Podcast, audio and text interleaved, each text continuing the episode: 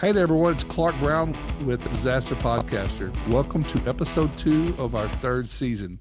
If you did not catch our first episode, we had Mike Michalowicz, the incredible author of eight to nine incredibly strong, powerful entrepreneur, business minded books. Real easy to read. He was a great interview. He's just, he completely gets it.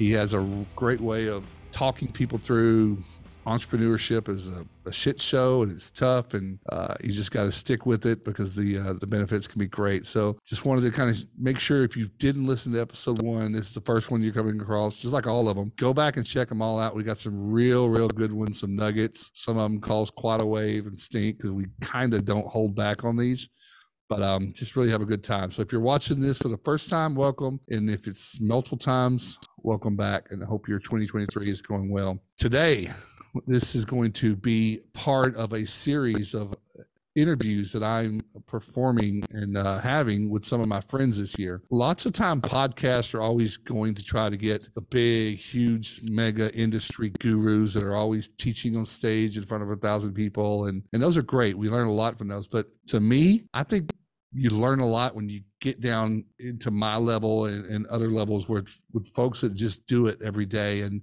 have been through the battles and scars. And um, I've got a bunch of friends that fit inside that, as well as a bunch of the friends that I'm talking to in the first half of this season are going to be kind of some OG rebels. They were very, very involved in the very first couple of years when we were forming the rebels and what it stood for really meant a whole lot to a lot of people. So you're going to see a bunch of familiar names if you're from that group of the rebels. And uh, our first person today that we want to talk to is my friend, Mr. Danny Strong. Hey, Danny. How we doing? Good man. How are you? Living the dream. Living the dream. It looks like you're uh, looks like you're in the great nation of Texas over your shoulder. That I am. I am happy to say I'm now a, a full time resident of Texas. I can't wait to get into that story because I uh, it's my home turf and it just gets in your DNA. So hey, thanks for uh, chiseling out some time of your schedule. I do know that you're running businesses in a couple of states right now, and uh, if for those of you watching, this is we just are probably still coming off the tail end of a really major vortex freeze event across this country, much of this country. And um, most restorers gave up their Christmas and their New Year's breaks to serve customers. And I'm sure Danny was right in the thick of it. So thank you for chiseling out some time today. Not a problem. Thank you for having me tell us a little bit about Danny. Where uh, where is home for you? Uh, obviously Texas, but when did you get in this industry? How'd you how, tell us that quick little uh, elevator pitch of Danny Strong? So uh, this is my twentieth year I never thought I'd say that because I'm quite transient and uh, hot from thing to thing. But from what I heard, those who make it in this industry stick and stay, and that's where I'm at. So yeah, I uh, started carpet cleaning and then uh, picked up psychrometry and then uh, started growing a passion for drawing and classes and learning more. Then uh, went to a construction company and uh, bought a house uh, and uh, learned the estimating aspect of things. And the uh, that business uh, was trying to go to government contracts with no contracts. So me and eight other guys decided to leave, and I went into I, I literally went into business the next day. So wow, and that was 14, 14 years ago. DRS has been in business. Okay, that's what I was going to ask you. When was that transition from carpet to restorative services and whatnot. And DRS is uh, pretty much in, outside of Hartford or in, in Connecticut, right? Yeah. So uh, we operate, our main entity is in uh, Portland, Connecticut, central Connecticut. Uh, we actually service uh, like seven states up in New England day to day. Pretty much pretty much day to day. We're in Connecticut, Mass Rhode Island day to day, and then we'll do uh, Vermont, New Hampshire, New York, uh, sometimes over over to Jersey, depending on what what our clientele has going on. Yeah, Cool. So, uh, more recently, in the last few years, you've also opened up some equipment rental uh, division of your company, and I think you do a little bit of consulting if a client needs it, right? Yeah. Yep. So, uh, 2018, I kind of decided to uh, branch out a little bit and uh, because my company did one thing and it was too hard to ship the whole train track. So I decided to uh, diversify and go into equipment rental, and uh, and then I did a consulting as well. So the equipment rental has been going well. It's been constantly growing year over year, and uh, I mean we pretty much I call it the uh, golden triangle from Connecticut to Texas to Florida is kind of the, the area in which uh, which we primarily service day to day. So and then uh, as far as the consulting goes, that's kind of uh, all freelance freelance project management, a little bit of business coaching, and pretty much project design type stuff. You know, getting the job set up or getting the what I call the triage phase of the of the job identified for other contractors that guys have guys that aren't so uh, confident in that. Yeah. No, I think uh, you said the triangle. That's a real weird shaped triangle, and some parts of that are more golden than others. I think the Florida part is just more like slimy and moldy, but uh, no, I get you. Yeah. So, uh, well, cool. Well, uh, just for those of you watching, Danny and I, again, we we are very good friends. We probably find ourselves texting each other twice a week. Sometimes it's off the wall crazy stuff. Sometimes it's really just it might actually be industry things, and um, we have a whole lot of, a whole lot in common. Um, Danny, uh, tell us about your family. You've got a real nice size family. Yeah, so I have uh, six kids. Quite uh, entertaining. Yeah. My oldest is 23. He's down here, down in uh, Austin, while the uh, wife and littles from nine to two are up in Connecticut. And uh, yeah, yeah. So lots of lots of traveling. And your sister's in the industry too, Tammy. Uh, yeah, she she uh she was with me for probably ten years. Uh, she's now a property manager for a oh. condo association or something like that over in Florida. Yeah. And actually, that's where I that's where I stayed during uh, Ian. I stayed at her place and uh, did many jobs in her community. Yep, yep, yeah. I uh, I know she was in the business. It's a, it's a family affair. And another thing that that uh, Danny and I have in common is you are a practitioner and your business operates under the EOS model, the uh, Entrepreneur Operating System, made famous by the book Traction by Gino Wickman. Um, uh, Danny actually has that in his business, and and we coach that model here at Restoration Advisors. And tell us, when did you pick up traction and what has that done for your business? Uh, I would say that was probably around 2019. And uh, it took, uh, we hired an integrator because I didn't want to play the integrator at the same time that I was trying to work through it and learn it. Um, so I think it was good for us as a company to to hire the outsource integrator. And uh, honestly, I just I, I,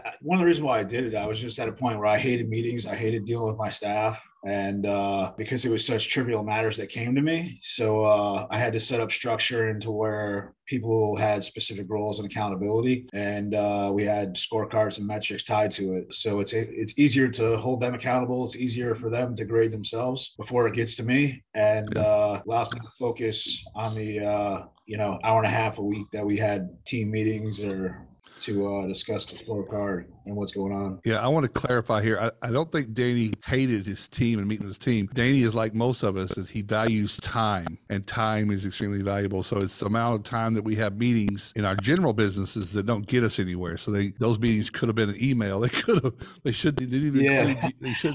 They shouldn't even include the highest level of people. He said that's your department. Take care of it. So that's what EOS does for me. Is it it makes most of the meaningful time and it empowers everybody to be accountable for their own departments or their own things that they're supposed to be taking care of. And everything doesn't have to come back to the top just to go back to the bottom or to the middle. So before EOS, I actually, I, and I still have the cup today. It says, uh, I survived another meeting. That should have been an email.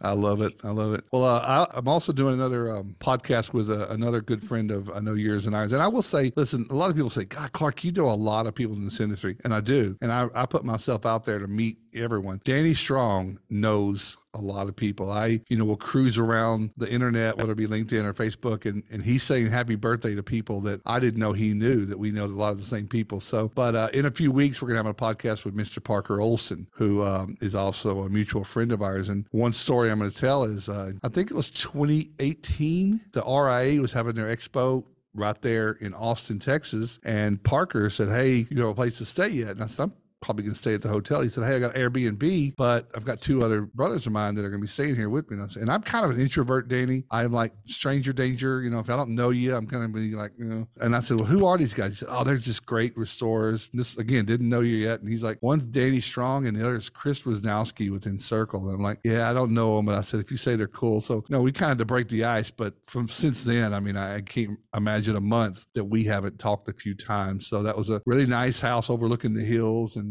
had a couple people come over and hang out. So it was a really cool way to do it. So I appreciate your friendship. So you said it's, you, it's funny that, that's where I landed my uh my house in Texas now, you know? Yep. Kind of yeah, ironic. So, so, tell me about that transition for you to move down there. I started uh, working down here in Harvey and uh, really appreciated it and liked it. And uh, I knew knew I had a love for Texas, so wanted to start working on it. And uh, you know, my son kind of got into the business. He's uh, 23 now. He got into the business when he was like 18 and uh, started traveling with me. And he liked Texas, and we we ended up having an opportunity to work down here through a fellow restorer that invited us down to help run some volume claims. And uh, we just decided to set up down here. Cool.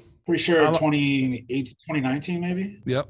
I like Austin. I mean, Austin is um, it's one of those cities in this country that has really gone through a big metamorphosis in, in like pockets of the town, and they're kind of getting a bad rap. But uh, Austin is a very good indicator of Texas. Uh, obviously, the music scene and the, the, people. It's a pretty smart town. There's a lot of educated people there. Um, even though they go to UT, they're still kind of smart. I mean, I'm an Aggie, so I can say that. But uh, you're living north of town, so you're out of the scary bubble. But I mean, there's some parts of town that are a little disappointing right now. But I think our just nation's just going through a real trying to figure out how to handle some of this cultural shift that we've got. But the homelessness is, is pretty heavy there and, and things like that. But I figure they'll they'll get work. Texas usually self heals itself, uh, being from there. But um, well, tell me about you were working at Ian. Uh, we didn't get to no, we did. We actually had a party at the house, didn't we? We had a, a little cookout one yeah. day. So you had you had a pretty good run down there, helping some other guys out. And are you finished down there? are you still kind of trailing on a few jobs?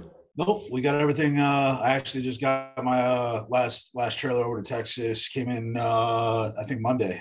So nice. Finally getting nice. everything staged and wrapped up over there. Cool. Well, Danny, let's shift over to um, you know you were part of the the rebel movement. Now, by no means um, need uh, vindication for what it stood for, but we kind of are aligned and we believe in a business's independence. But tell me what the rebel years, what what attracted you to that movement, and then what was your part of it and stuff. What's your viewpoint on this industry as it relates to the rebel group? So I came across it probably at YouTube. Actually, honestly, it was probably maybe even meeting Parker at the CR class and mm. uh, heard a little bit about it. I might have might have joined it slightly before that, but didn't mm-hmm. really know much about it. And uh, I've always kind of been a rebel in life in general. You know, kind of cut cut my own cloth, cut my own path, if you will, and uh, had a tendency to you know, lead the way and have people follow me. So uh, it kind of spurred my interest. And honestly, just the uh, transparency and the constant conversation in the roundtables is what drew me to continue to follow up on it. Learning what other restorers were doing throughout the country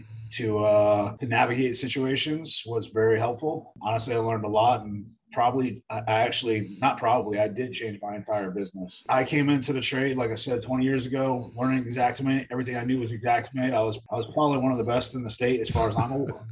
Least what, what, my ego tells me in Connecticut. and uh, so I turned my business on its head and pretty much uh, got off Xactimate and uh, stopped using it because adjusters were so pigeonholed and you know fixed on what they would and wouldn't pay, and I just got tired of it. I uh, grew up a very uh, adversarial life and uh, got to a point in life where I don't want to be that way. So I, I, I try to figure out ways to remove myself from that. Yeah, you do. Uh, going back to what you said, uh, it's funny that our mutual friend Parker keep coming up here. I made mention that you know he calls himself he's part of the Xactimate Ninjas group and he's a Ginger Ninja. And I said, so you're you know probably one of the top you know top functioning operators Xactimate. He goes, not one of. He goes, I'm the. So he said he said his the same thing. He said he's the he was the the best user. And I, I, don't know if you were in Salt Lake City with us, but they had a, a, a kind of a competition between Parker and uh, Ben and a few other people, kind of like a speed versus accuracy. Thing I was at the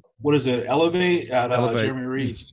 Yeah, Park and were in kind of a uh, contest there. Yeah, you got a, a contest based on you know because I don't know that fastest is best. I think accurate is better, but, but time is that's time based on. Who, who, did it the quickest and uh, who's the most accurate? So that would have been fun. But yeah, so Parker said he was the best. I don't know if he really wears that crown, but I don't think he's asking permission. But yeah, what you said about the rebels was I think a common theme for all of us is is for us to have conversations that weren't really having anywhere else to talk about the elephant in the room and have, you know, a lot of us saw what was starting to transpire. And that's between the, the programs, the process delayed not offend, you know, the TPAs, of course. And that's starting to happen more and more, but they were happening separately without everyone in one place talking about it. And then everyone thought they were the only ones going through it and therefore tell themselves they must be doing something wrong. They can't solve anything with that. But bringing that all into one kind of ecosystem community, people start saying, oh, this is kind of a bigger systemic thing where this is not me. It's a basically a template that the insurance companies are using. And I think that was the hot moment. And then I will tell you that just the community itself, hanging around other people and seeing how they do things. And, and like you said, um, you know, just, just the different way that they looked at stuff was like, wow, just, you know, really, really taught me a whole lot,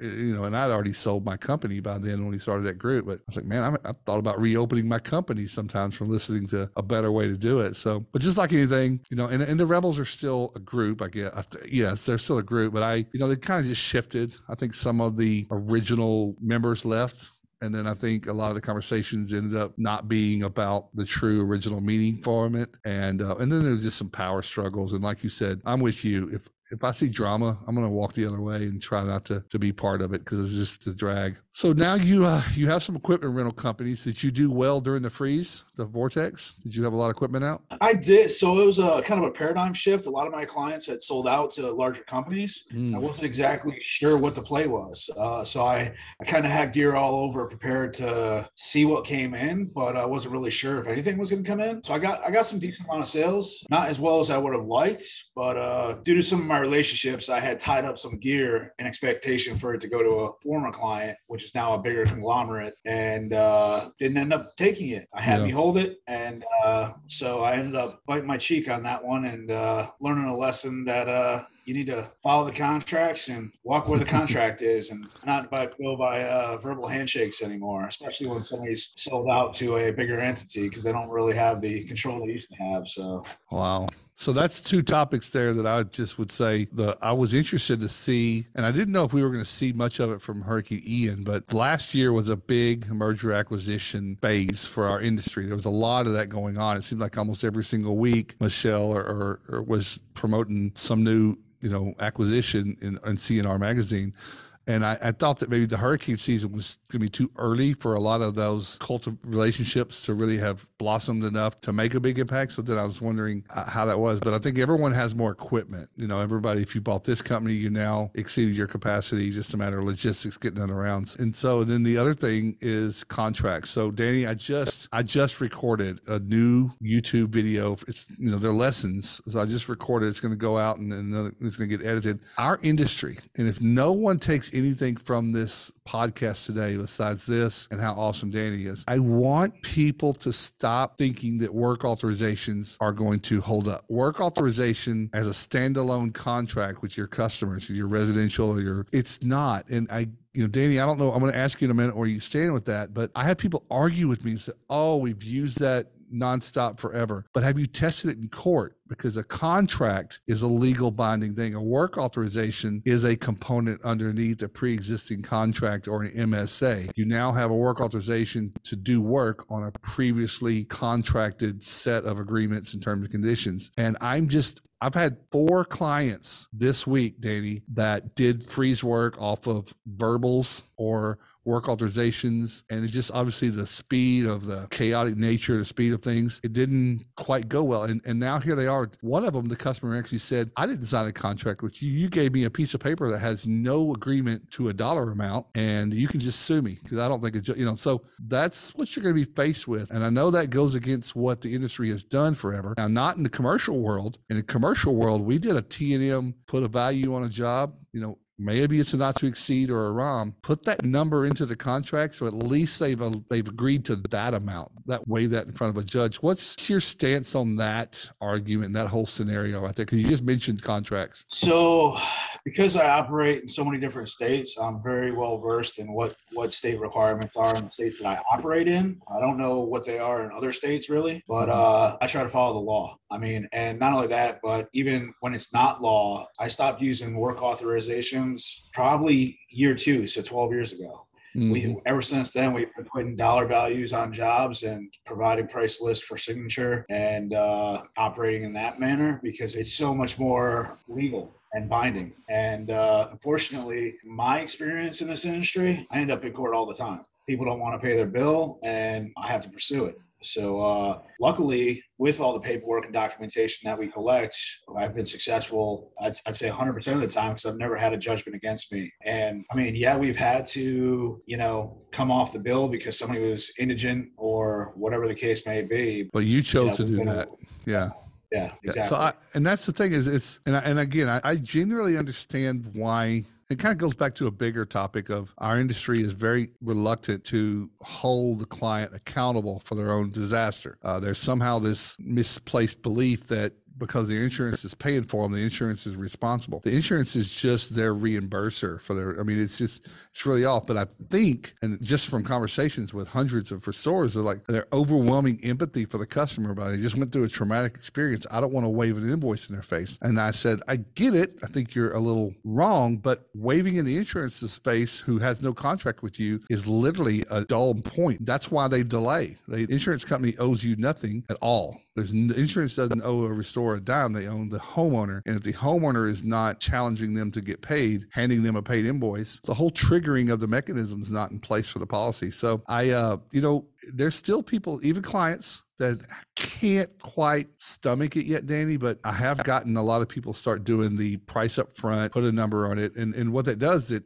the customer says, I'm not going to pay you that, I'd rather know before I start than after I do the job and have the expense out. So, you know, we've talked about that ad nauseum, but during this freeze, during this event where people had 30, 50 jobs and they were just doing handshakes and work authorizations, that is risky. I mean, super, super risky. And I think they could learn to listen to people like you that have been in this business for 20 years. The results of that could be catastrophic to your financials, at least, especially on the slow pay for the first quarter of the year. Absolutely. But contracts aren't evil. Contracts aren't. They're not evil. They're not. You're you're in business, and they're not. They're not going to make you a bad person. They're just going to going to make you a professional person. Transparency is key when it comes to contracts. That's it. The right kind of people you want to work with have no problem with contracts. The wrong kind of people, you know, they they like to do things a different way and maybe we just need to let somebody else work with them and we just need to continue to find our avatar of who we work with and that's the big thing. But that's still a problem in this industry and when i talk to my peers danny and, and you and i talk about it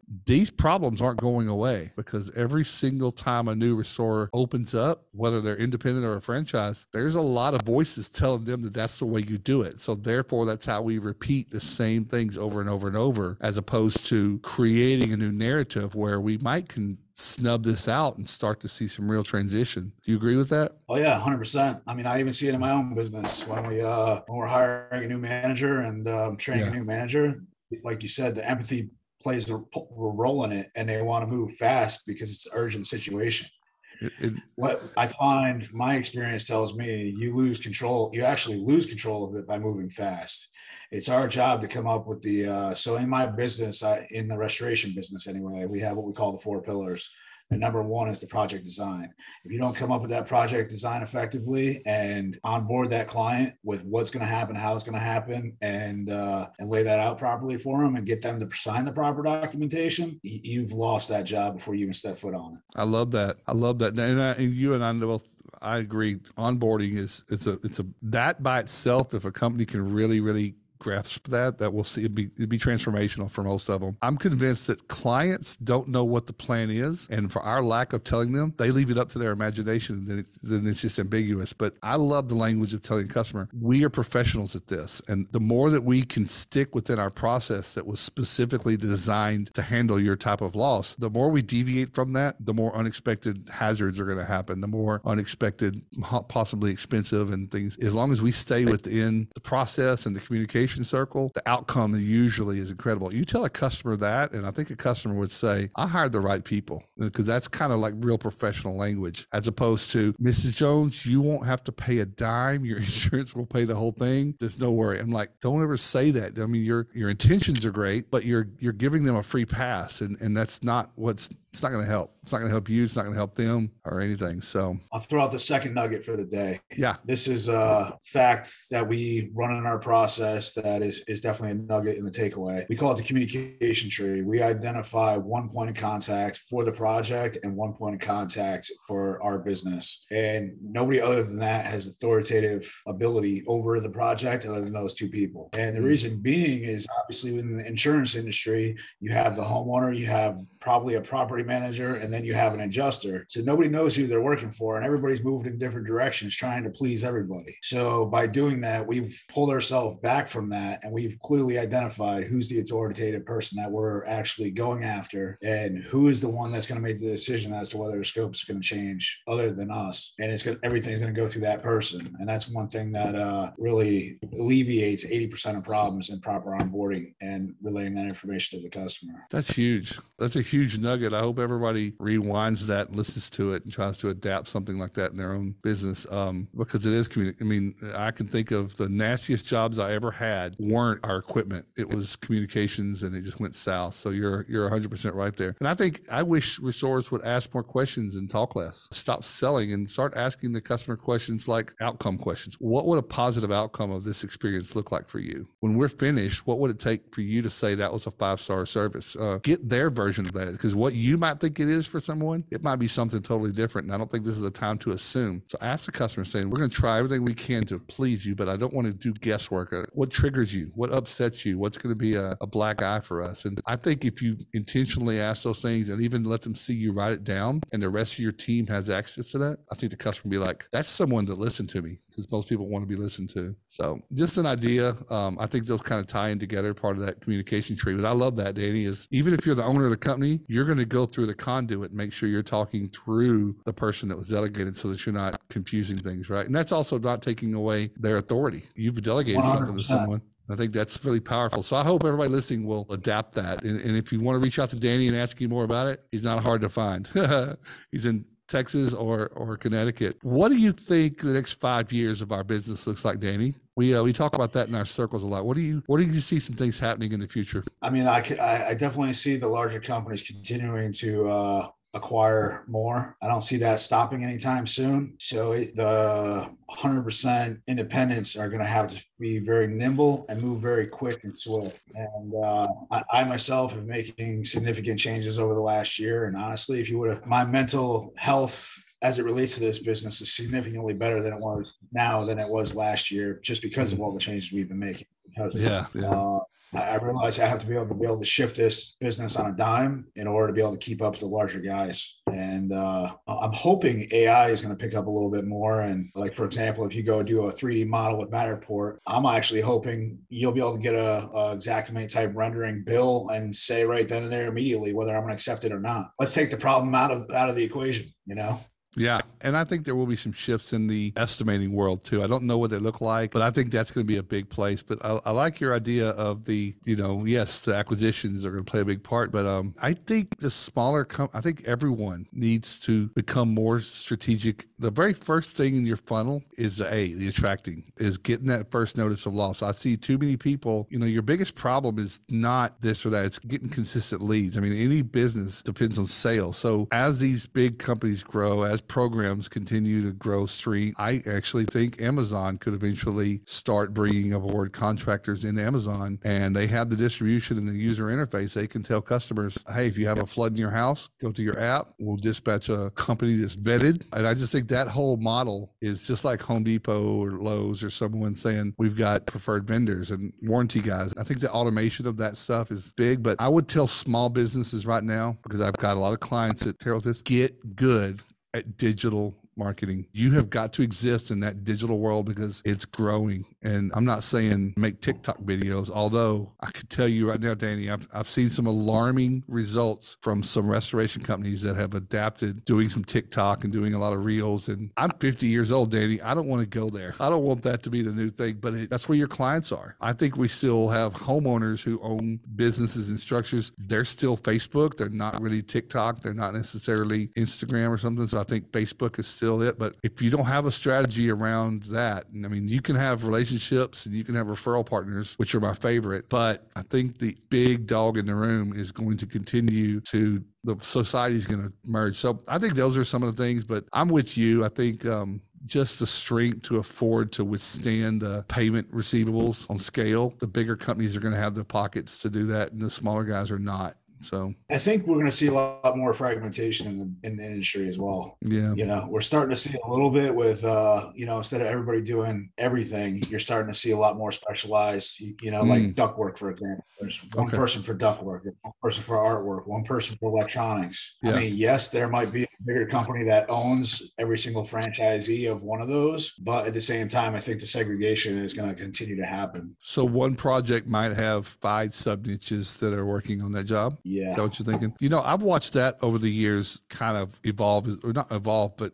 go back and forth. And I'll, you know, my background was in dry cleaning and textile. I was doing textile cleaning 20 years ago, and I would watch the carriers go between tell the contractor, you just find someone to do the textiles and y'all handle it and put it in your bill, to no, we'll have people on our list. We'll call the textile people out ourselves. And then at the end of the day, the, the carrier's like, I don't want to assign contractors. I, that's not what we do. That's why TPAs became so big is that we'll let TPAs do that. But Allstate didn't necessarily want to call out dry cleaners because then they're responsible for the performance of those contractors. And that's just not what they do. So I think that shift continues to bounce around. But if we don't do something about these TPAs, they're going to create vendor lists for all these specialties and they're going to absolutely control the project from the beginning to the end. And, and that's not always good for everybody else. So I got one more hot question, more hot button for you. Um, public adjusters, what is your stance on PAs in the industry and, and especially maybe in mitigation and, and things like that? Do you have a stance So on that? Do you have experience? So as it relates to my business personally, we've kind of peeled back the onion, if you will. We start, you know, I started. I, I want to please the customer. We did everything from soup to nuts. And uh, the older I get, and the more experienced I get, the more I want to scale that back and peel the onion back. And I say that because we're primarily commercial and municipal. So I don't do a whole lot of residential where PAs are more suited. I'm not saying PAs aren't suited for commercial, but I Mhm. see them a lot less in that arena. I mean, PAs have their time and place. I've worked with some some in the past, either by proxy or whatever the case was, but uh, never consistently dealt with a particular PA that you know was better than the other. I mean, some some have their little niches like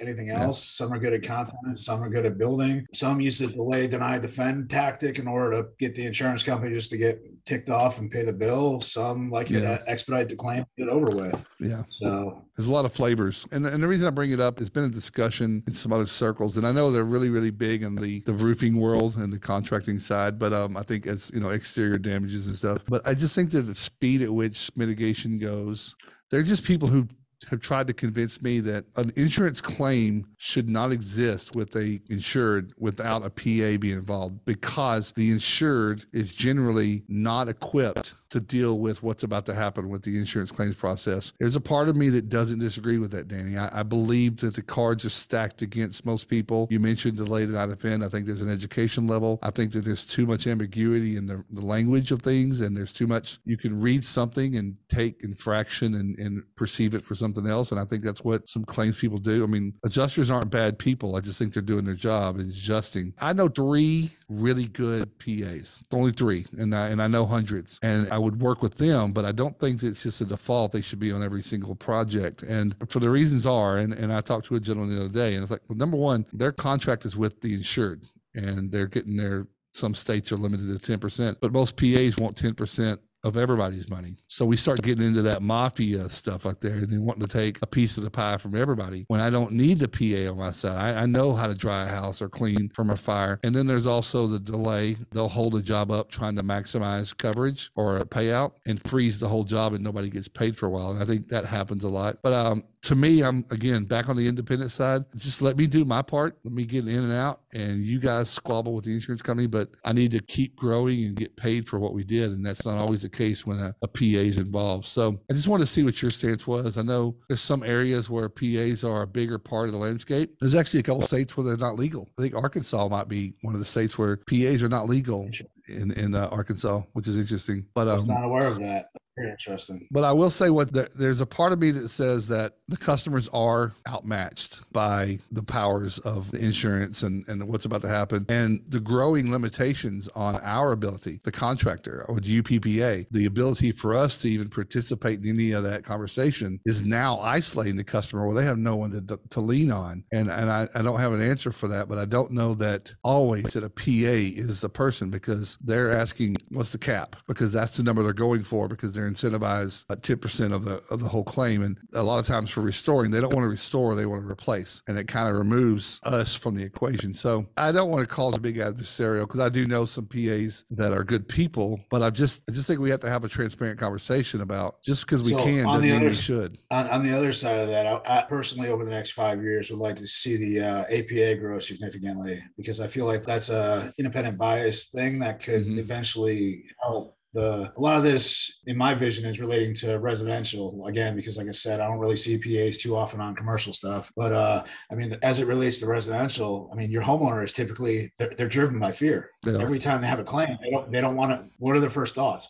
I don't want to get kicked off my insurance. I don't want to have my rates go up. So they're controlled by that. and I don't want to pay out of pocket. reason. I don't want to pay a penny out of pocket. Are you a member of the So APA? I, I am not a member of it, uh, unfortunately, yet. Uh, probably will be in the future. Yeah. I was actually uh, contemplating bringing them in, and calling them up, and getting a membership based off a claim I got going on now. I just got to uh, dig a little, dig a little bit more into it right now before. Well, the uh, co- before I the, the, the consumer can be free. So the consumer is actually who needs to make the claim. They need to contact the APA and they're free. Well, us as professional members are just supporting them from an industry, but we can't bring, you know, they won't go to our, they have an SIU now, which is a, you know, an incidents uh, unit for, uh, you know, fraud special special investigation unit CSIU and um but I'm, I'm a member uh, a professional member of those and I it's you know I, I'm watching a lot of people grumble about how slow it's growing. It takes a while to change something that that's major. I mean you're you're up against a behemoth of an industry that has had control of the narrative for a very very long time which is the insurance side. And people don't think that fraud exists as much as it does but we've got proof. We've seen some arrests being made. We've got a lot going on right now. We have a new whistleblower initiative where we've got some whistleblowers that are coming forward with some real internal memorandums showing some appalling appalling internal memorandums. And um, it's going to be ammunition for changing that narrative. These storms are big. This past year i know that doug and his team were in the storm and putting out a lot more signs. Uh, you always see the signs beware of dirty contractors and beware of greedy scam artists. Well we're the ones saying beware of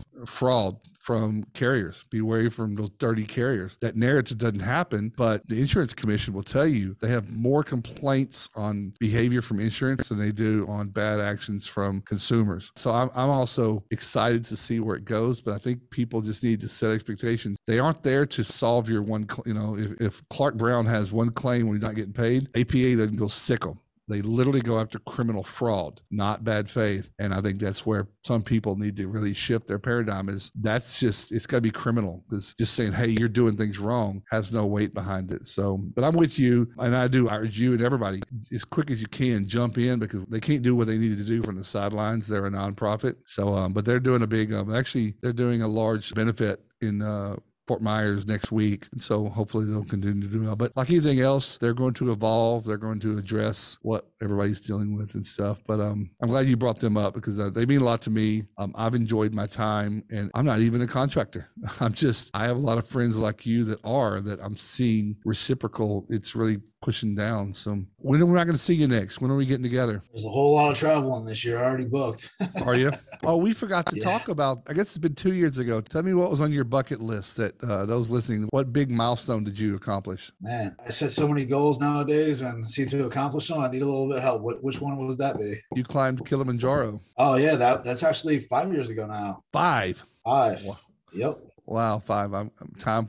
Goodness gracious. But yeah, so you, uh, you and your mother, is that correct? You Yeah. climbed together. Absolutely. That was def- definitely a uh, bucket list amazing experience. And I'm grateful I had the opportunity. And uh, honestly, uh, restoration has provided me a life to be able to do such a thing. Well, I want to close on that because I want to, I want those watching to put nuggets and components of this call together. Go from Danny's been in this for 20 years. I've been in it for 20 years. We've had lots of setbacks. Danny, you agree with that? There's been lots and lots and lots of, I've lost lots of money and then I've made it back and I've lost it again several times. I've lost number one. Let's put it that way. so the takeaway here is it's not going to happen in two or three years. If you're a restoration owner and you're thinking in two years you're going to have a juggernaut of a company, you're already failing because you're going to set yourself up for disappointment and that's going to take your energy because your energy is what you have. It takes a while. And I always talk about our buddy Laney. He was on my podcast last year and said it wasn't until year 12 where he felt he could walk away for a period of time and go do something else. You know, he's teaching now at DeWalt, but it takes a while and you've got to go through a lot of people. You've got to test out some processes. There's no magic bullets. You can't just go to RIA or Violand or Restoration Advisors and get the answer. You're just trying to put together the ingredients for the recipe that you're going to cook. So I want those listening that might get discouraged at the absolute uphill battle that this thing can deliver some days as a solo entrepreneur. Get involved with something, someone, all those competitors in your market. Look at them as collaborators and find the right people. Get to know Danny and I. Join AIR, join the RIA, join a Facebook group or whatever. But there's, uh, I see a lot of people taking this thing on them, themselves, just completely losing all their energy, and, and this takes a lot of energy. So listen to Danny. It's afforded us a lifetime of of memories, good and bad. And and I can't wait till the next 10 years, Danny. I'm gonna I'm gonna do some major shit in the next 10 years. I'm going to make this industry an actual recognized trade. I don't know about regulation. I'm not a big fan of regulation, but it cannot be easy to start a restoration company. There needs to be a barrier of entry to kind of clean this shit up. Do you agree with that?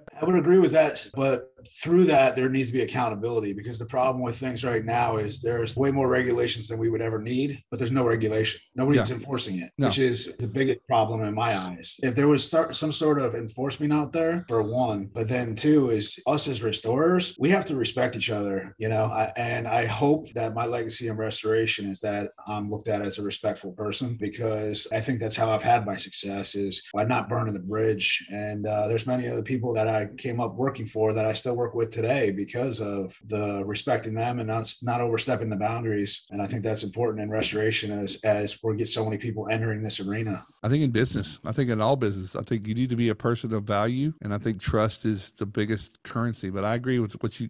I think that's a good place to close it out. Is treat people respect get answers before you judge or presume too much. But even where there is regulation, there is very little enforcement. I think Texas, the mold is, is a big, the big, uh, it's a big one that, where you're at. There's a mold license required, but there's a lot that goes on wrong within the people that have the license and stuff. So, but I suppose that probably exists in a lot of trades, plumbing, HVAC, electrical. I'm sure it's the same conversations and they're having in their podcast, but I think that's not a reason not to try. So Danny, I think that was a really great way to end it, and then uh, I think your legacy will be. Uh, you, I know people that have picked up the phone and called you, and you've always answered, and that's not nothing. So I appreciate you being alongside the ride with us here. Thank you. Everybody, check out Danny Strong online. He uh, he's a sir, yes sir. Absolutely.